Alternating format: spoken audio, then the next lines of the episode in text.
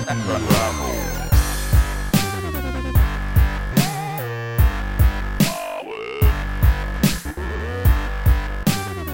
remember trying to set up that shot where he was on the roof, where he was going to do that fight with Shredder, and, and how to position me where you wouldn't see me, but you could actually see Splinter head to toe standing on the rooftop.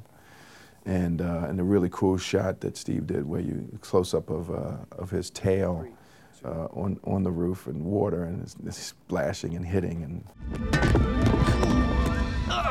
Yes, Oroku Saki I know who you are.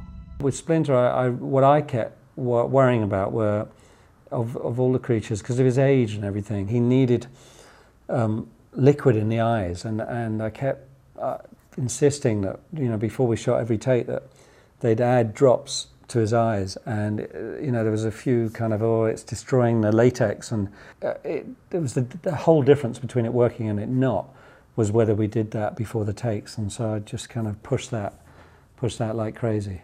Up until then, we were really using one-to-one controls, where if you had a control here that you moved like that, it would move one motor on the character.